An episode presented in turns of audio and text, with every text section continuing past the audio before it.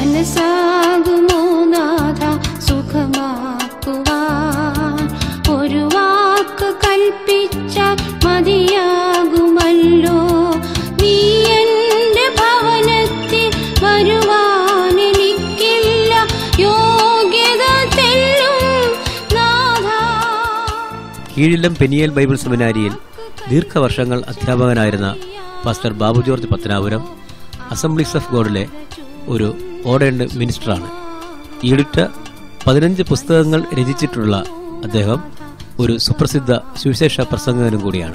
അദ്ദേഹത്തിന്റെ ഈ ആത്മീയ പ്രഭാഷണം നിങ്ങൾക്ക് അനുഗ്രഹമായി തീരട്ടെ. ലോകരക്ഷിതാവായ യേശുക്രിസ്തുവിന്റെ നാമത്തിൽ നിങ്ങൾക്കെല്ലാവർക്കും സ്നേഹവന്ദനം. ഇന്ന് നാം ചിന്തിക്കുവാൻ ആഗ്രഹിക്കുന്നത് നമ്മുടെ സമൂഹത്തിൽ ഇന്നേറെ വർദ്ധിച്ചു വരുന്ന ആത്മഹത്യാ പ്രവണതയെ പറ്റിയാണ് നിസ്സാര കാര്യങ്ങൾക്ക് പോലും ആളുകൾ ജീവൻ തുലച്ചു കളയുകയാണ്. പരീക്ഷയിൽ മാർക്ക് കുറഞ്ഞുപോയി കടം കൊടുക്കാനുണ്ടായിരുന്നു കൊടുത്തു വീട്ടാൻ കഴിഞ്ഞില്ല. പ്രേമ നൈരാശ്യം കൊണ്ട് കുടുംബ കലഹം കൊണ്ട്. ഇങ്ങനെ പല കാരണങ്ങളാൽ മനുഷ്യർ ഇന്ന് അവരുടെ ജീവിതം നശിപ്പിക്കുകയാണ്. എന്തുകൊണ്ട് ആളുകൾ ആത്മഹത്യ ചെയ്യുന്നു? അവരുടെ ചിന്തയിൽ ഈ പ്രശ്നത്തിന് ഒരു പരിഹാരവുമില്ല. അപ്പോൾ പിന്നെ ഞാനങ്ങ് മരിച്ചാൽ എന്റെ മരണം കൊണ്ട് ഈ പ്രശ്നം അവസാനിക്കുമല്ലോ എന്ന് കരുതിയാണ് ആളുകൾ മരിക്കുന്നത്. വാസ്തവത്തിൽ ഒരു വ്യക്തിയുടെ മരണം കൊണ്ട് പ്രശ്നം അവസാനിക്കുകയല്ല പ്രശ്നങ്ങളും പ്രയാസങ്ങളും കൂടുകയാണ് ഉണ്ടാകുന്നത് ഉദാഹരണത്തിന് ഒരു ഭവനത്തിലെ പിതാവ് ആത്മഹത്യ ചെയ്തു എന്നിരിക്കട്ടെ. തുടർന്ന് ആ മനുഷ്യന്റെ മക്കൾ ഭാര്യ അവരൊക്കെ ജീവിതകാലം മുഴുവൻ ഒരു തീരാവേദനയുമായി ജീവിക്കേണ്ടി വരും തന്നെയുമല്ല മരണത്തോടുകൂടെ ഒരു മനുഷ്യന്റെ ജീവിതം അവസാനിക്കുന്നില്ല. ഒരിക്കൽ മരണവും പിന്നെ ന്യായവിധിയും ദൈവം മനുഷ്യർക്ക് നിയമിച്ചിരിക്കുകയാണ്. നമ്മുടെ ജീവൻ നാമായി ഉണ്ടാക്കിയെടുത്ത ജീവനല്ല. സ്വർഗത്തിലെ ദൈവം നമുക്ക് ദാനമായി തന്ന ഒരു ജീവിതമാണ്. ദൈവം ദാനമായി നൽകിയ ഈ ജീവൻ നാം പരിപാവനമായി കൊണ്ടു നടക്കുകയും ജീവിതത്തിലെ പ്രശ്നങ്ങളെയും പ്രയാസങ്ങളെയും ധൈര്യമായി അഭിമുഖീകരിക്കുകയുമാണ് വേണ്ടത്. അല്ലാതെ ഒരു ഒളിച്ചോട്ടം പോലെ ജീവിതം തുലച്ചാൽ നിങ്ങൾ ഈ സമൂഹത്തിന് ദുഷ്പേര് വരുത്തി വെച്ചിട്ടാണ് നിങ്ങൾ കടന്നു പോകുന്നത് നിങ്ങളെക്കുറിച്ച് ഓർക്കുമ്പോഴൊക്കെയും നിങ്ങളുടെ കുടുംബാംഗങ്ങൾക്ക് ദുഃഖങ്ങളാണ് നിങ്ങൾ സമ്മാനിക്കുന്നത്. മാത്രവുമല്ല നിങ്ങളുടെ നിത്യതയിലും നിങ്ങൾ ദൈവത്താൽ കൈവിടപ്പെടുന്നു. അങ്ങനെ എല്ലാം കൊണ്ടും ആത്മഹത്യ ഒരു കൊടും ക്രൂരതയാണ്. ആത്മഹത്യ ചെയ്ത നാല് വ്യക്തികളുടെ ചരിത്രം വേദപുസ്തകത്തിലുണ്ട്. വാസ്തവത്തിൽ ആ സംഭവം നാം വിശകലനം ചെയ്താൽ അവർക്ക് ആത്മഹത്യ ചെയ്യാതെ ആ പ്രശ്നത്തിൽ നിന്ന് രക്ഷപ്പെടാൻ വേറെ മാർഗങ്ങൾ ഉണ്ടായിരുന്നു. ആത്മഹത്യ ചെയ്ത ഒരു വ്യക്തിയാണ് ഇസ്രായേലിലെ പ്രഥമ രാജാവായ ഷൗൽ ദൈവം അദ്ദേഹത്തെ തെരഞ്ഞെടുത്ത് ഇസ്രായേൽ ജനത്തിന് രാജാവായിരിക്കാൻ വേണ്ടി നിയോഗിച്ചു. കുറേ കാലം കഴിഞ്ഞപ്പോൾ താൻ ദൈവത്തിന് ഹിതകരമല്ലാത്ത പല കാര്യങ്ങൾ ചെയ്യുകയുണ്ടായി. യാഗാർപ്പണം നടത്തുവാനുള്ള ചുമതല പുരോഹിതനായിരുന്നു. പക്ഷേ ഒരു സമയം താൻ പുരോഹിതന് വേണ്ടി കാത്തു നിൽക്കാതെ താനായി തന്നെ യാഗം നടത്തുകയും ദൈവം പാകെ അപ്രീതി സമ്പാദിക്കുകയും ചെയ്തു. അമാലേക്കിനെ നശിപ്പിക്കണമെന്നുള്ളത് തന്നോടുള്ള ദൈവത്തിന്റെ നിയോഗമായിരുന്നു. അമാലേക്കിനെ നശിപ്പിക്കാതിരുന്ന ശൗലിനെ പിന്നത്തേതിൽ ഒരമാലേക്യൻ തന്നെ കൊല്ലുന്നതായി നാം കാണുന്നു. ദൈവത്തിന്റെ നിയോഗമുള്ള ദാവീദിനെ കുന്തം വെച്ച് കുത്തുവാൻ ഷൗൽ അനേക പ്രാവശ്യം ശ്രമിക്കുന്നുണ്ട്. പിന്നത്തേതിൽ ഷൗൽ അതേ കുന്തത്തിന്മേൽ വീണ് മരിക്കുകയാണ് ഉണ്ടായത്. ഷൗലിന്റെ മരണകാരണത്തെക്കുറിച്ച് ബൈബിൾ പറയുന്നത് ശ്രദ്ധിക്കൂ. ഒന്ന് ദിനവൃത്താന്തം പത്താം അധ്യായം പതിമൂന്നാം വാക്യം. ഇങ്ങനെ ഷൗൽ യഹോവയോട് ചെയ്ത അതിക്രമം ഹേതുവായും യഹോവയുടെ വചനം പ്രമാണിക്കായികയാലും വെളിച്ചപ്പാടത്തിയോട് അരുളപ്പാട് ചോദിച്ചതിനാലും മരിക്കേണ്ടി വന്നു. ആത്മഹത്യ ചെയ്ത മറ്റൊരു വ്യക്തി അഹിത്തോഫേൽ എന്ന ദാവീദിന്റെ ഒരു മന്ത്രിയാണ്. അക്കാലത്ത് അഹിത്തോഫേലിന്റെ ആലോചന ദൈവത്തിന്റെ ആലോചന പോലെ ആയിരുന്നു. എന്നാൽ ദാവീദിന്റെ മകനായ അബ്ഷാലും ദാവീദിനെതിരെ തിരിയുകയും കിടമത്സരവുമായി എഴുന്നേൽക്കുകയും ചെയ്തപ്പോൾ ഈ അഹിത്തോഫേൽ എന്ന വിശ്വസ്തനായ മന്ത്രി ദാവീദിനെ വിട്ടിട്ട് മകനായ അബ്ഷാലോമിന്റെ പക്ഷം ചേർന്നു. ഈ കൂറുമാറ്റത്തിന് അഹിത്തോഫേലിനെ പ്രേരിപ്പിച്ച ഒരു കാര്യമുണ്ട്. അഹിത്തോഫേലിന്റെ മകന്റെ പേരാണ് ഏലയാം. ഏലിയാമിന്റെ മകളാണ് ബേച്ചബ ബേച്ചബയുടെ ഭർത്താവാണ് ഊരിയാവ്. ഒരിക്കൽ മാളിക മുകളിൽ ഉലാത്തുവാൻ പോയ ദാവീദ് കുളിക്കുന്ന ബേച്ചബയെ കാണുകയും അവൻ അവളോട് അനുരാഗം തോന്നി ആ അന്യ സ്ത്രീയെ താൻ ഭാര്യയായെടുത്തു മറ്റൊരുവന്റെ ഭാര്യയെ പരിഗ്രഹിക്കുക മാത്രമല്ല ബേത്സബയുടെ ഭർത്താവായ ഊരിയാവിനെ ദാവീദ് പടയിൽ ഉൾപ്പെടുത്തി ചതിപ്രയോഗത്തിലൂടെ കൊല്ലുകയും ചെയ്തു. തന്റെ കൊച്ചുമകളായ ബേത്സേബയെയും അവളുടെ ഭർത്താവായ ഊരിയാവിനെയും ദാവീദ് ചതിച്ചതിന്റെ പക ഈ കൂറുമാറ്റത്തിലൂടെ അഹിതോഫേൽ ചെയ്യുകയാണ്. അബ്ശാലും രാജകുമാരൻ ദാവീദിനെതിരെ കിടമത്സരവുമായി എഴുന്നേറ്റപ്പോൾ കൊട്ടാരം വിട്ടോടിയ ദാവീദിന്റെ പിന്നാലെ പതിനായിരം പട്ടാളക്കാരുമായി ചെന്ന് ദാവീദിനെ കാട്ടിൽ വെച്ച് മനോവീര്യം നഷ്ടപ്പെട്ട അവസ്ഥയിൽ അവനെ കൊന്നുകളയാൻ അഹിത്തോഫേൽ ആലോചന പറഞ്ഞു കൊടുത്തു. അഹിത്തോഫേലിന്റെ ആലോചനയനുസരിച്ച് അബ്ശാലോം കാട്ടിൽ പോയി. പക്ഷേ സംഭവിച്ചത് എന്താണ്? ദാവീദിന്റെ ആളുകൾ അബ്ശാലോമിനെ കൊന്നുകളഞ്ഞു. തന്റെ ആലോചന നടപ്പായില്ല എന്ന് കണ്ട അഹിത്തോഫേൽ കെട്ടിഞ്ഞാന്ന് ചത്തുകളഞ്ഞു. ആത്മഹത്യ ചെയ്ത മറ്റൊരു വ്യക്തി സിമ്രി എന്ന രാജാവാണ്. ഇസ്രായേലിലെ ഒരു രാജാവായ ഏല മദ്യപിച്ച് ബോധമില്ലാതിരിക്കുന്ന സന്ദർഭത്തിൽ സിമ്രി രാജധാനിയിൽ കടന്ന് ഏലാമിനെ വെട്ടിക്കൊല്ലുകയും രാജാവായി തീരുകയും ചെയ്തു. സിമ്രി രാജാവായതിനെ ജനം അനുകൂലിച്ചില്ല. പൊതുജനം സൈന്യാധിപനായിരുന്ന ഒമ്രിയെ പകരക്കാരനായി രാജാവാക്കി. ഒമ്രി രാജാവായി എന്നറിഞ്ഞ സിമ്രി എന്ന രാജാവ് രാജധാനിയിൽ കടന്ന് രാജധാനിക്ക് തീ വെച്ച് ആ തീ കുണ്ടത്തിൽ കിടന്ന് കരിഞ്ഞു മരിക്കുകയാണ് ഉണ്ടായത്. ചില അനാവശ്യമായ കാര്യങ്ങളിൽ മനുഷ്യൻ ഇടപെടുന്നു. ദ്രവ്യാഗ്രഹത്തിന്റെ മത്ത് തലയ്ക്ക് പിടിച്ചോ സ്ഥാനമാനത്തിന് വേണ്ടിയുള്ള കുതന്ത്രങ്ങൾ മെനയുന്നതൊക്കെ ആളുകളെ പിന്നത്തേതിൽ വലിയ വിപത്തിൽ കൊണ്ടെത്തിക്കുന്നതായിട്ടാണ് നമുക്കിവിടെ കാണാൻ കഴിയുന്നത്. ആത്മഹത്യ ചെയ്ത മറ്റൊരു വ്യക്തി യൂത ഇസ്കരിയോത്താവാണ്. യൂത ഇസ്കരിയോത്താവ് യേശുവിനെ കാണിച്ചു കൊടുക്കുന്നതിന് മുമ്പ് പല പ്രാവശ്യം കർത്താവ് അത് മുന്നറിയിപ്പ് നൽകിയിരുന്നു. അപ്പോഴൊക്കെ വേണമെങ്കിൽ യൂതായിക്ക് താൻ ചെയ്യാൻ മനസ്സിൽ കരുതി വച്ചിരുന്ന ആ തെറ്റായ നടപടിയിൽ നിന്ന് രക്ഷപ്പെടാമായിരുന്നു. യേശു ഒരിക്കലും ഇങ്ങനെ ക്രൂശിക്കപ്പെടുമെന്ന് യൂത ധരിച്ചു വച്ചിരുന്നില്ല. പിലാത്തോസിന്റെ കൊട്ടാരത്തിൽ വിസ്തരിക്കാൻ വേണ്ടി യേശു നിൽക്കുമ്പോൾ യേശു പെട്ടെന്ന് എന്തെങ്കിലും ഒരു അത്ഭുതം ചെയ്ത് പീലാത്തോസിനെ വധിച്ചിട്ട് യേശു സിംഹാസനത്തിൽ കയറിയിരിക്കും.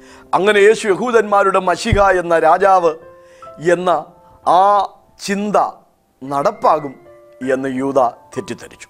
മുന്നൂറ് വെള്ളിക്കാശിന്റെ തൈലം യേശുവിന്റെ കാൽക്കൽ ഒഴിച്ചപ്പോൾ ഈ വെറും ചെലവ് എന്തിനെ എന്ന് യൂത ഒരിക്കൽ പറയുകയുണ്ടായി. ഇത് വിറ്റ് ദരിദ്രന്മാർക്ക് കൊടുക്കാമായിരുന്നല്ലോ. അവന് ദരിദ്രന്മാരെ കുറിച്ച് വിചാരമുണ്ടായതുകൊണ്ടല്ല താൻ കള്ളനാവുകൊണ്ടും പണസഞ്ചിയിൽ ഇട്ടത് കൂടെ കൂടെ എടുത്തു വന്നതുകൊണ്ടുമാകുന്നു ഇങ്ങനെ പറഞ്ഞത് എന്ന് പരിശുദ്ധാത്മാവ് അതേക്കുറിച്ച് വിശദീകരിച്ചിരിക്കുന്നു. യൂതായും പത്രോസും യേശുവിനെ തള്ളിപ്പറഞ്ഞവരാണ്. യൂതായിക്ക് തെറ്റുപറ്റി അനുതാപത്തോടെ ദൈവത്തിന്റെ അടുക്കിലേക്ക് പോകേണ്ടതിന് പകരം അവൻ പുരോഹിതന്മാരുടെ അടുക്കിലേക്കാണ് പോയത്. നേരത്തെ യൂതായിക്ക് ഒത്തിരി ഒത്തിരി ഒത്താശകൾ ചെയ്തു കൊടുത്തിട്ടുള്ള പുരോഹിതന്മാർ മനസ്സിന്റെ സമാധാനം നഷ്ടപ്പെട്ടവനായി ഒരു ഭ്രാന്തനെ പോലെ യൂത ഓടിച്ചെല്ലുമ്പോൾ അവനൊരു ആശ്വാസ വാക്ക് പോലും പറഞ്ഞു കൊടുക്കാതെ അത് ഞങ്ങൾക്കെന്ത്? നീ തന്നെ നോക്കിക്കൊള്ളുക എന്ന് പറഞ്ഞ് അവനെ കൈയൊഴിഞ്ഞു. അങ്ങനെ ദൈവത്താലും മനുഷ്യരാലും കൈവിടപ്പെട്ടവനായി യൂത കെട്ടിഞ്ഞാന്ന് ചാവുകയാണ് ഉണ്ടായത്. പത്രോസ് യേശുവിനെ തള്ളിപ്പറഞ്ഞവനാണ്. ഈ രാത്രി കോഴി രണ്ട് വട്ടം കൂവുന്നതിന് മുമ്പ് നീ എന്നെ മൂന്ന് വട്ടം തള്ളിപ്പറയുമെന്ന് കർത്താവ് പറഞ്ഞു. മൂന്നാം പ്രാവശ്യം തള്ളിപ്പറഞ്ഞപ്പോൾ കോഴി രണ്ടാമതും കൂവി. പത്രോസ് കൈപ്പോടെ കരഞ്ഞുകൊണ്ട് ആ കൊട്ടാരത്തിന് വെളിയിലേക്ക് പോയി. ആ കരച്ചിൽ അവനെ അനുതാപത്തിലേക്ക് നയിച്ചു. അവൻ ആത്മഹത്യ ചെയ്തില്ല. അതിന്റെ ഫലം എന്തായിരുന്നു? ഉയർത്തെഴുന്നേറ്റ് യേശു തിബരിയാസ് കടലിന്റെ തീരത്ത് അതിരാവിലെ പത്രോസിനെ തേടി ചെല്ലുന്നതായും അവനെ യഥാസ്ഥാനപ്പെടുത്തുന്നതായും നമുക്ക് കാണാൻ കഴിയും. ജീവിതത്തിലെ പ്രശ്നങ്ങളുടെ പരിഹാരം ആത്മഹത്യയല്ല. നിങ്ങൾ ആത്മഹത്യ ചെയ്യാതെ അതിൽ നിന്നും മാറിയാൽ ദൈവം നിങ്ങൾക്ക് വേണ്ടി വേറെ കാര്യങ്ങൾ ചെയ്യുന്നത് കാണാൻ ദൈവം നിങ്ങൾക്ക് ഭാഗ്യം നൽകും. ഇനി നമുക്ക് മറ്റൊരു ഭാഗം ചിന്തിക്കാം. ആത്മഹത്യ ചെയ്യാൻ ആഗ്രഹിച്ച നാല് വ്യക്തികളുടെ ചരിത്രം വേദപുസ്തകത്തിലുണ്ട്. എന്നാൽ ആത്മഹത്യ ചെയ്യാൻ ശ്രമിച്ച അവരെ ദയ്യം തമ്പുരാൻ തന്നെ പിന്തിരിപ്പിച്ച ആ ചരിത്രങ്ങൾ നാം എല്ലാവരും ശ്രദ്ധയോടെ കേൾക്കേണ്ടതും ഉൾക്കൊള്ളേണ്ടതുമാകും. ആത്മഹത്യയ്ക്ക് വേണ്ടി ശ്രമിച്ച മറ്റൊരു വ്യക്തിയാണ് റബേക്ക. അവൾ ഗർഭിണിയായി. അവളുടെ ഉദരത്തിൽ ഇരട്ട കുട്ടികളായിരുന്നു. ഇരട്ട കുട്ടികൾ തമ്മിൽ തിക്കുവാനും തള്ളുവാനും തുടങ്ങി. അവൾ ദൈവത്തോട് പറഞ്ഞു ഇങ്ങനെയായാൽ ഞാൻ എന്തിന് ജീവിക്കുന്നു? ഉൽപ്പത്തി ഇരുപത്തിയഞ്ചിന്റെ ഇരുപത്തിരണ്ട്. ദൈവം അവളുടെ ശാരീരികവും മാനസികവുമായ വ്യഥ മനസ്സിലാക്കി. ദൈവം അവളോട് ഇങ്ങനെയാണ് പറഞ്ഞത്. നിന്റെ ഉദരത്തിൽ രണ്ട് കുഞ്ഞുങ്ങളുണ്ട്. അവർ രണ്ടുപേരും ദൈവസന്നിധിയിൽ അനുഗ്രഹിക്കപ്പെട്ടവരായി മാറും. മൂത്തവൻ ഇളയവനെ സേവിക്കും. ആ ദൈവികാലോചന ഏറ്റെടുത്ത റബേക്ക ആത്മഹത്യയിൽ നിന്ന് പിന്തിരിയുകയുണ്ടായി. പിന്നീട് ഒരിക്കൽ കൂടെ ഇതേ റബേക്ക ആത്മഹത്യക്ക് വേണ്ടി ശ്രമിക്കുന്നുണ്ട്. തന്റെ മൂത്തപുത്രനായ യേശാവ് ഹിത്യ സ്ത്രീകളെ വിവാഹം ചെയ്തു. യേശാവിനെ പറ്റി ദുഃഖത്തോടുകൂടെയാണ് റബേക്ക സംസാരിക്കുന്നത്. ഇളയപുത്രനായ യാക്കോബും കൂടെ ഇനി ഹിത്യ സ്ത്രീകളെ വിവാഹം ചെയ്താൽ ഞാൻ എന്തിനു ജീവിക്കുന്നു എന്ന് റബേക്ക പറയുന്നുണ്ട്. ഉൽപ്പത്തി പുസ്തകം ഇരുപത്തിയാറാം അധ്യായം മുപ്പത്തി അഞ്ചാം വാക്യം ഇരുപത്തിയേഴാം അധ്യായം നാൽപ്പത്തി ആറാം വാക്യം. എന്നാൽ എന്താണ് സംഭവിച്ചത്? യാക്കോബ് ഹിത്യ സ്ത്രീകളെ വിവാഹം ചെയ്തില്ല. അവൻ പദ്മനാരാമിൽ നിന്ന് ബന്ധുത എടുത്തതായിട്ടാണ് നമുക്ക് കാണാൻ കഴിയുന്നത്. ഇരട്ട കുട്ടികൾ വയറ്റിൽ തിക്കിയപ്പോൾ റബേക്കെ ആത്മഹത്യ ചെയ്തിരുന്നെങ്കിൽ ആ കുഞ്ഞുങ്ങളുടെ ശുഭകരമായ ഭാവി അവൾക്ക് കാണുവാൻ കഴിയുമായിരുന്നില്ല. നോക്കൂ തോന്നലുകൾ അനുസരിച്ച് പ്രവർത്തിക്കരുത്. ദൈവത്തിന്റെ ഹിതം തിരിച്ചറിയാൻ ദൈവസന്നിധിയിൽ പ്രാർത്ഥിക്കണം. അപ്പോൾ നിങ്ങളുടെ മരണം വഴിമാറും നമ്മുടെ പ്രശ്നങ്ങളെ ദൈവം പരിഹരിക്കും. നിന്റെ ഭാരം കർത്താവിന്റെ മേൽ വെച്ചു കൊള്ളുക. അവൻ നിന്നെ പുലർത്തും. നീതിമാൻ കുലുങ്ങിപ്പോകാൻ ദൈവം ഒരു നാളും സമ്മതിക്കുകയില്ല. യേശു നിങ്ങൾക്ക് വേണ്ടി കരുതുന്നവനാകൊണ്ട് നിങ്ങളുടെ സകല ചിന്താകുലവും യേശുവിന്റെ മേൽ സമർപ്പിച്ചു കൊള്ളാനാണ് ഒന്ന് പത്രോസിന്റെ ലേഖനം അഞ്ചിന്റെ ഏഴിൽ നമുക്ക് ലഭിക്കുന്ന ആത്മീക പ്രബോധനം. ദൈവത്തിന് മഹത്വം. ആത്മഹത്യയെപ്പറ്റി ചിന്തിച്ചു പോയ മറ്റൊരു വ്യക്തിയാണ് മോശെ. താൻ ഇസ്രായേൽ മക്കളെ മിസ്രൈമിൽ നിന്ന് വിടുവിച്ച് മരുഭൂമിയിലൂടെ നടത്തിക്കൊണ്ട് പോകുമ്പോൾ ജനം മോശയോട് പിറുവിറുത്തു ഈ മഞ്ഞയല്ലാതെ ഞങ്ങൾക്ക് വേറൊന്നും ഭക്ഷിക്കാനില്ലല്ലോ. ഞങ്ങൾ മിസ്രൈമിൽ വെച്ച് ഇറച്ചിക്കലങ്ങളുടെ അരികെ ഇരുന്നു. എന്ന് പറഞ്ഞാൽ ഞങ്ങൾക്ക് ഇറച്ചി വീട് വേണം എന്നാണ് അവർ പറഞ്ഞതിന്റെ ആഗ്രഹം. അപ്പോൾ മോശ ഇങ്ങനെയാണ് ദൈവത്തോട് പറഞ്ഞത്. ഈ ജനത്തിനൊക്കെയും കൊടുപ്പാൻ എനിക്ക് എവിടെ നിന്ന് ഇറച്ചു കിട്ടും? വഹിപ്പാൻ എന്നെ കൊണ്ട് കഴിയുന്നതല്ല. ദയചെയ്ത് എന്നെ കൊന്നുകളയണമേ. എന്റെ അരിഷ്ടത ഞാൻ കാണരുതേ. ഈ ഇസ്രായേൽ ജനമെല്ലാം കൂടെ മോശയ്ക്ക് നേരെ എന്തിയെ എന്തിയെ എന്ന് ചോദിച്ച് ആക്രോശിച്ചു വരുമ്പോൾ ഞാൻ ഇവരെയെല്ലാം ഗർഭം ധരിച്ചുവോ?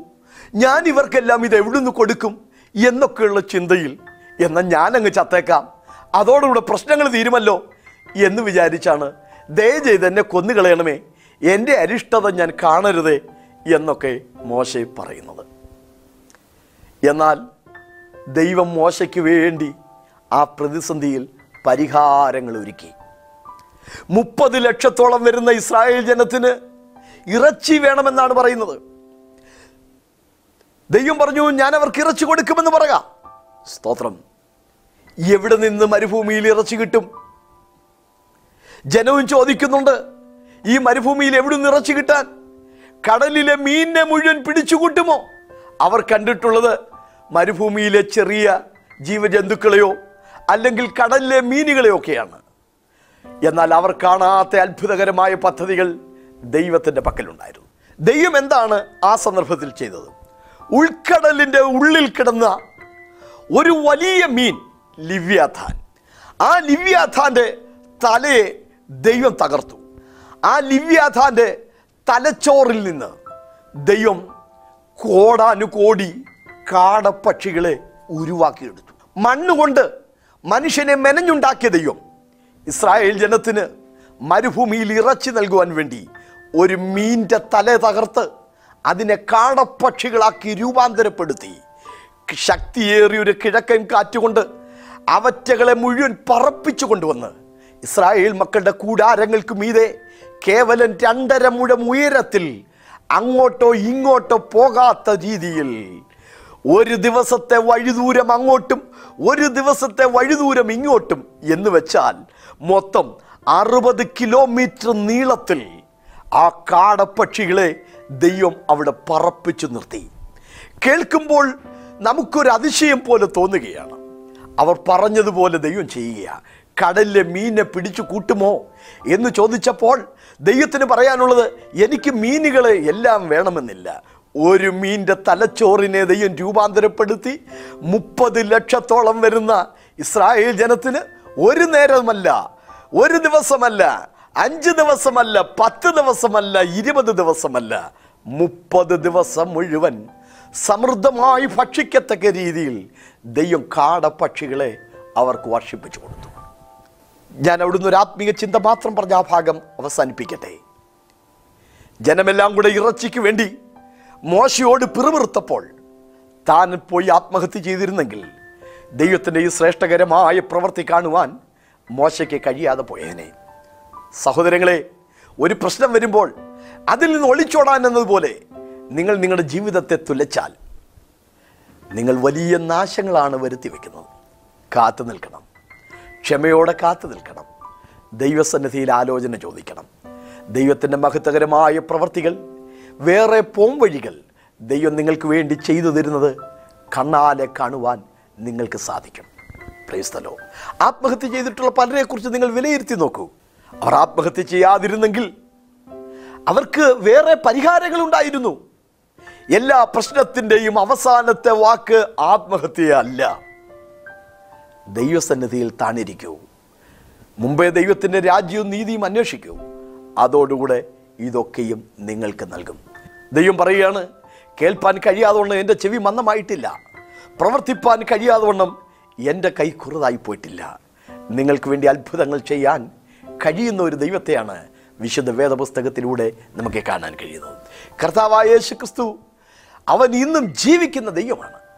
കർത്താവിനോട് പ്രാർത്ഥിക്കുക തീർച്ചയായും ദൈവം നിങ്ങളെ സഹായിക്കുക തന്നെ ചെയ്യും. ദൈവത്തിന് സ്തോത്രം. മരിക്കാൻ കൊതിച്ച മറ്റൊരു വ്യക്തി ഏലിയ പ്രവാചകനാണ്. ഇസബേലിന്റെ വധഭീഷണിയെങ്കിൽ മനസ്സുമെടുത്ത മനുഷ്യൻ ബേർഷേബ മരുഭൂമിയിൽ ഒരു ചൂരച്ചെടിയുടെ തണലിൽ ചെന്ന് കിടന്നുകൊണ്ട് പറയുന്നു മതി യഹോവേ ഞാൻ എന്റെ പിതാക്കന്മാരെക്കാൾ നല്ലവനല്ല എന്റെ പ്രാണനെ എടുത്തുകൊള്ളണമെന്ന് അവന്റെ പ്രാണനെ ദൈവം എടുത്തില്ല. അവൻ മരിക്കുവാൻ ദൈവം അനുവദിച്ചില്ല. അവന്റെ ശരീരത്തിന്റെയും മനസ്സിന്റെയും ഒക്കെ ക്ഷീണമറിഞ്ഞ ദൈവം അവന് ചൂടുള്ള അടയും തുരുത്തിയിൽ വെള്ളവും കൊടുത്തു വിട്ടു അത് തിന്ന് കുടിച്ച് അവൻ തുടർന്ന് യാത്ര ചെയ്യുന്നു. ദൈവത്തിന്റെ പർവതമായ ഹോരേബിൽ എത്തിച്ചേരുന്നു. അവിടെ നിന്ന് ദൈവം അവനെ മറ്റൊരു വഴിയിലൂടെ യാത്ര ചെയ്യിക്കുന്നു. ദമശേഖിന്റെ വഴിയായി. ദൈവത്തിന്റെ പൈതലേ മരുഭൂമിയിലെ ചൂരച്ചെടിയുടെ തണലല്ല ദമശേഖിന്റെ വഴിയായ ഒരു യാത്ര നിന്റെ ജീവിതത്തിലുണ്ട്. ബേർഷേബ മരുഭൂമിയും ദമശേഖും തമ്മിൽ ഒന്ന് തുലനം ചെയ്യുന്നത് നല്ലതാണ്. ബേർഷേബ മരുഭൂമിയാണ് അവിടെ വെള്ളമില്ല.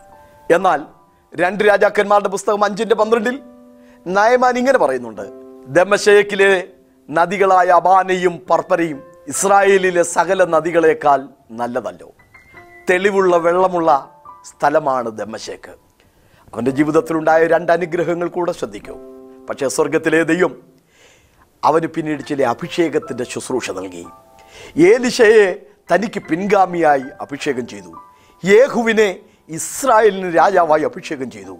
സ്തോത്രം. ഹസായേലിനെ അരാം എന്ന് പറയുന്ന ഒരു ജാതീയ രാജ്യത്തിന് രാജാവായി അഭിഷേകം ചെയ്തു. ഇസ്രായേലിന്റെ ഭൂപ്രദേശത്തിനപ്പുറം ജാതീയ പട്ടണങ്ങളിൽ പോലും ശുശ്രൂഷയ്ക്ക് വേണ്ടി ദൈവം അവന് വഴികൾ തുറക്കുകയാണ്. ആരോരും അറിയാതെ മരുഭൂമിയിൽ ചീഞ്ഞളിഞ്ഞവനായി അവൻ മരിക്കുവാനല്ല. ദൈവത്തിന്റെ പ്രവൃത്തിക്ക് വേണ്ടി കാത്തിരുന്ന ഏൽപ്പിച്ചു കൊടുത്ത ഏലിയാവിനെ ദൈവം ഉടലോടുകൂടെ സ്വർഗത്തിലേക്ക് എടുക്കുകയാണ് ഉണ്ടായത്. യാക്കോബിന്റെ ലേഖനം അഞ്ചിന്റെ പതിനാലിൽ നാം ഇങ്ങനെ വായിക്കുന്നു ഏലിയാവ് നമുക്ക് സമസ്വഭാവമുള്ള മനുഷ്യനാണ്. നമ്മളൊക്കെ വാടി തളരുന്നത് പോലെ ചില പ്രത്യേക പ്രയാസത്തിലും പ്രതിസന്ധിയിലും ഏലിയാവിന്റെ ജീവിതത്തിലും തളർച്ചകളും തകർച്ചകളും വന്നിട്ടുണ്ട്. പക്ഷേ ആ തകർച്ചയ്ക്കുമ്പാകെ ജീവിതം തീർത്തേക്കാം എന്നവൻ തീരുമാനിച്ചില്ല. തട്ടി ഉണർത്താൻ ആഗ്രഹിക്കുന്ന ദൂരയാത്ര ചെയ്യിക്കാൻ പ്രേരിപ്പിക്കുന്ന ദൈവത്തിന്റെ ആലോചനയ്ക്കുമ്പാകെ അവൻ തന്നെ തന്നെ സമർപ്പിച്ചു. ആത്മഹത്യ ചെയ്യാൻ ശ്രമിച്ച നാലാമത്തെ വ്യക്തി യോനയാണ്. നിലവയിൽ ചെന്ന് മാനസാന്തരത്തിന്റെ ദൂതറിയിക്കാൻ ദൈവം യോനയെ നിയമിക്കുന്നു. എന്നാൽ ആ ദൈവിക നിയോഗം വിട്ടെറിഞ്ഞ് മറ്റൊരു കപ്പലിൽ കൂലി കൊടുത്ത് കയറി തർഷീഷിലേക്ക് യോന യാത്ര ചെയ്തു. യോന നിമിത്തം ദൈവം ശക്തിയേറിയ ഒരു കൊടുങ്കാറ്റ് എടുപ്പിച്ചു ആ കപ്പൽ യാത്രക്കാർ ആകെപ്പാടെ പരിഭ്രാന്തരായി. അവർ ചീട്ടിട്ടു ആരുടെ നിമിത്തമാണ് ഈ പ്രശ്നം വന്നതെന്ന്? ചീട്ട് യോനയ്ക്ക് വീണു. യോന പറഞ്ഞു നിങ്ങൾ എന്നെ എടുത്ത് കടലിലേക്ക് ഇട്ട് കളഞ്ഞു വീൻ അങ്ങനെയായാൽ കോപമടങ്ങും. ദൈവാലോചന വിട്ടുപോകുന്നവൻ പിന്മാറ്റക്കാരൻ. അവൻ മരിക്കുമ്പോൾ അവൻ മാത്രം മരിക്കുകയല്ല നാലു പേരെ കൂടെ അവൻ പ്രതിയാക്കിയിട്ടേ മരിക്കുകയുള്ളൂ. യോനായ കടലിലെടുത്തിട്ടവരും പ്രതികളാകാൻ കുറ്റക്കാരനാകാൻ താൻ അവസരം നൽകുകയാണ്. അവിടെ യോന ആത്മഹത്യക്ക് ശ്രമിച്ചെങ്കിലും അവനെക്കുറിച്ച് ദൈവത്തിന് പിന്നെയും പദ്ധതി ഉണ്ടായതുകൊണ്ട് അവനെ വിഴുങ്ങുവാൻ ദൈവം ഒരു മത്സ്യത്തെ കൽപ്പിച്ചാക്കി. കടലിന്റെ ആഴത്തിലേക്ക് പോയവനെ ഒരു മത്സ്യത്തിന്റെ വയറ്റിലേക്ക് ദൈവം കൊണ്ടിട്ട് മാനസാന്തരപ്പെടുത്തിച്ച്. പിന്നത്തേതിൽ ആ മത്സ്യം അവനെ കരയ്ക്ക് ഛർദ്ദിപ്പിച്ചു. രണ്ടാം പ്രാവശ്യം യോനയ്ക്ക് ദൈവത്തിന്റെ അരുളപ്പാടുണ്ടായി. അവൻ ദൈവനിയോഗപ്രകാരം നിലവിൽ ചെന്ന് പ്രസംഗിച്ചു. അവന്റെ ഒറ്റ പ്രസംഗത്തിൽ ആ രാജ്യം മുഴുവൻ മാനസാന്തരപ്പെട്ടു. പ്രസംഗിച്ച കാര്യം നടക്കുമോ ഇല്ലയോ എന്ന് അറിയാൻ വേണ്ടി താനൊരു ഒരു ആവണക്കിന് ചുവട്ടിലിരുന്നു. ആത്മാക്കളുടെ വില എത്ര വലുതാണെന്ന് അവനെ പഠിപ്പിക്കുവാൻ വേണ്ടി. ആ ചെടി കുത്തിക്കളയാൻ ദൈവം ഒരു പുഴുവിനോട് കൽപ്പിച്ചു. യോനായുടെ പുസ്തകം നാലാം അധ്യായം മൂന്ന് എട്ട് വാക്യം. അവൻ ക്ഷീണിച്ചു മരിച്ചാൽ കൊള്ളാമെന്ന് ഇച്ഛിച്ചു. ജീവിച്ചിരിക്കുന്നതിനേക്കാൾ മരിക്കുന്നത് എനിക്ക് നന്ന് എന്ന് പറഞ്ഞു. പക്ഷെ ദൈവം അവനെ മരിക്കാൻ അനുവദിച്ചില്ല. യോനെ നീ നടാത്തതും വളർത്താത്തതുമായ ഒരു ആവണക്ക് ഒറ്റ രാത്രി കൊണ്ടുണ്ടായി വന്ന ഒരു ആവണക്ക് ഉണങ്ങിപ്പോയപ്പോൾ നിനക്ക് ഇത്ര വേദന തോന്നിയെങ്കിൽ ഇടം കൈ വലം കൈ തിരിച്ചറിയാത്ത ഒരു ലക്ഷത്തി ഇരുപതിനായിരത്തിലധികം ആളുകൾ നിലവയിൽ എനിക്കുണ്ട്. ആരും നശിക്കരുതെന്ന് ദൈവത്തിന് ആഗ്രഹമുണ്ട്. റോമിലെ ഒരു ജയിൽ സൂപ്രണ്ട് അദ്ദേഹത്തിന്റെ വീട്ടു തടങ്കലിൽ കുറേ കുറ്റവാളികളെ ഏൽപ്പിച്ചിരുന്നു. അക്കൂട്ടത്തിൽ വീട്ടു തടങ്കലിലെത്തിയ രണ്ട് കുറ്റവാളികളാണ് പൗലോസും ശീലാസും. നിന്റെ നീതിയുള്ള വിധികൾ നിമിത്തം നിനക്ക് സ്തോത്രം ചെയ്യുവാൻ ഞാൻ അർദ്ധരാത്രിയിൽ എഴുന്നേൽക്കുമെന്നാണ് സങ്കീർത്തനത്തിൽ വായിക്കുന്നത്. അർദ്ധരാത്രിക്ക് പൗലോസും ശീലാസും ദൈവത്തെ പാടി സ്തുതിച്ചു. ആ കാരാഗ്രഹത്തിന്റെ അടിത്തറ മുഴുവൻ കുലുങ്ങി. വാതിലുകൾ തുറന്നു. കാരാഗ്രഹ പ്രമാണി പെട്ടെന്ന് ഉറക്കണമെന്നു താൻ വിചാരിച്ചു കുറ്റവാളികളെല്ലാം ഓടിപ്പോയി രക്ഷപ്പെട്ട് കാണും. വാതിൽ തുറന്നാൽ ചങ്ങലകൾ അഴിഞ്ഞാൽ തീർച്ചയായും കുറ്റവാളികൾ ഓടിപ്പോയി രക്ഷപ്പെടും. അങ്ങനെയായാൽ അടുത്ത ദിവസം ചക്രവർത്തി തന്നെ ചോദ്യം ചെയ്യും. താൻ അതിന് മറുപടി പറയാൻ തികച്ചും ബാധ്യസ്ഥനാണ്. ചക്രവർത്തിയുടെ ചോദ്യം ചെയ്യലിന് മുമ്പാകെ നിൽക്കാൻ മനക്കരുത്തില്ലാത്ത മനുഷ്യൻ അവിടെ ഇരുന്നൊരു വാളൂരി കുത്തിച്ചാകാൻ വേണ്ടി ശ്രമിച്ചു. ആത്മഹത്യക്ക് ശ്രമിച്ചു. എന്നാൽ അത് കണ്ടു നിന്ന പൗലോസ് ഇങ്ങനെയാണ് പറഞ്ഞത്. നീ നിനക്ക് തന്നെ ഒരു ദോഷവും ചെയ്യരുത്. നിന്റെ പ്രശ്നങ്ങൾക്കെല്ലാം ഒരു പരിഹാരമുണ്ട്. നിന്റെ പ്രശ്നങ്ങളെല്ലാം പരിഹരിക്കുന്ന ഒരു പരിഹാരകനുണ്ട്. അപ്പോസ്തര പ്രവർത്തികളുടെ പുസ്തകം പതിനാറാം അധ്യായം മുപ്പത്തിയൊന്നാമത് വചനം. കർത്താവായ യേശുവിൽ വിശ്വസിക്കുക എന്നാൽ നീയും നിന്റെ കുടുംബവും രക്ഷ പ്രാപിക്കും. എഹസ്കിൽ പ്രവചനം പതിനെട്ടാം അധ്യായം മുപ്പത്തിരണ്ടാം വാക്യത്തിലൂടെ ദൈവം പറയുകയാണ് കാലത്തിനു മുമ്പേ നീ എന്തിനു മരിക്കുന്നു? മരിക്കുന്നവന്റെ മരണത്തിൽ എനിക്കിഷ്ടമില്ല. ആകയാൽ നിങ്ങൾ മനം തിരിഞ്ഞ് ജീവിച്ചു കൊള്ളുകയും ഞാനൊരു സംഭവകഥ കേട്ടിട്ടുണ്ട്. അമേരിക്കയിലെ കാലിഫോർണിയയിലെ ഒരു നാഷണൽ ഹൈവേയിലൂടെ അർദ്ധരാത്രി ഒരു യുവ എഞ്ചിനീയർ തന്റെ കാർ ഓടിച്ച് ബിസിനസ് ആവശ്യത്തിന് വേണ്ടി താൻ പോകുകയായിരുന്നു അപ്രതീക്ഷിതമായി തന്റെ കാറ് പെട്ടെന്ന് കേടായി. എന്താണ് പ്രശ്നമെന്നറിയാൻ താൻ കാറ് നിർത്തി പുറത്തിറങ്ങി അതിന്റെ ഡിക്കി തുറന്നു നോക്കി. താൻ ഒരു ഓട്ടോമൊബൈൽ എഞ്ചിനീയറാണ്. തന്റെ അറിവനുസരിച്ച് ആ കാറ് നന്നാക്കാൻ താൻ വളരെ ശ്രമിച്ചു. പക്ഷെ താൻ എത്ര ശ്രമിച്ചിട്ടും ആ കാറ് നന്നാക്കാൻ കഴിഞ്ഞില്ല. എന്തു ചെയ്യുമെന്നറിയാതെ താൻ വിഷണിതനായി അതുവഴി വന്ന വാഹനങ്ങൾക്കൊക്കെ താൻ കൈ കാണിച്ചു. പക്ഷെ വിജനമായ സ്ഥലത്ത് കാറ് നിർത്തുവാൻ പലരും തയ്യാറായില്ല. പല വാഹനങ്ങൾക്ക് താൻ കൈ നീട്ടിയ കൂട്ടത്തിൽ മറ്റൊരു വണ്ടിക്കും താൻ കൈ നീട്ടി. ഒരു കാറിൽ ഒരു പ്രായമുള്ള മനുഷ്യൻ വന്നു. കാറ് നിർത്തി ഇറങ്ങിച്ചെന്നു അദ്ദേഹത്തോട് ചോദിച്ചു എന്താണ് നിങ്ങൾക്ക് സംഭവിച്ചത്? ഞാനൊരു ഓട്ടോമൊബൈൽ എഞ്ചിനീയറാണ്. പക്ഷെ ഞാൻ എത്ര ശ്രമിച്ചിട്ടും അത് നന്നാക്കാൻ പറ്റുന്നില്ല. ആ വൃദ്ധനായ മനുഷ്യൻ ആ കാറിന്റെ അടുക്കലേക്ക് ചെന്ന് താൻ എന്തൊക്കെയോ ചില കാര്യങ്ങൾ ചെയ്തു. പെട്ടെന്ന് ആ കാറ് സ്റ്റാർട്ടായി. ആ എഞ്ചിനീയർ ഈ വൃദ്ധനായ മനുഷ്യനോട് ചോദിച്ചു അങ്ങേക്ക് ഇത്ര പെട്ടെന്ന് ഇത് നന്നാക്കാൻ കഴിഞ്ഞത് എങ്ങനെയാണ്? ആ വൃദ്ധനായ മനുഷ്യൻ പറഞ്ഞു നിങ്ങൾ ഓടിക്കുന്ന ഈ കാറ് ഞാൻ എന്റെ കൈകൊണ്ട് വിഭാവനം ചെയ്തതാണ്. എന്റെ പേര് ഹെൻറി ഫോർഡ് എന്നാണ്. അത് ഫോർഡിന്റെ ഒരു കാറായിരുന്നു. അതുണ്ടാക്കിയ ആളിന് അതിന്റെ കേടുപാട് കണ്ടുപിടിക്കാനും നന്നാക്കാനും കഴിയും. നമ്മുടെ ദൈവം നമ്മുടെ സൃഷ്ടികർത്താവാണ്. നമ്മുടെ ജീവിതത്തിലെ പ്രശ്നങ്ങളും പ്രയാസങ്ങളുമെല്ലാം ദൈവത്തിനറിയാം. ഒന്ന് പത്രോസിന്റെ ലേഖനം അഞ്ചാമതേ ഏഴാം വാക്യം.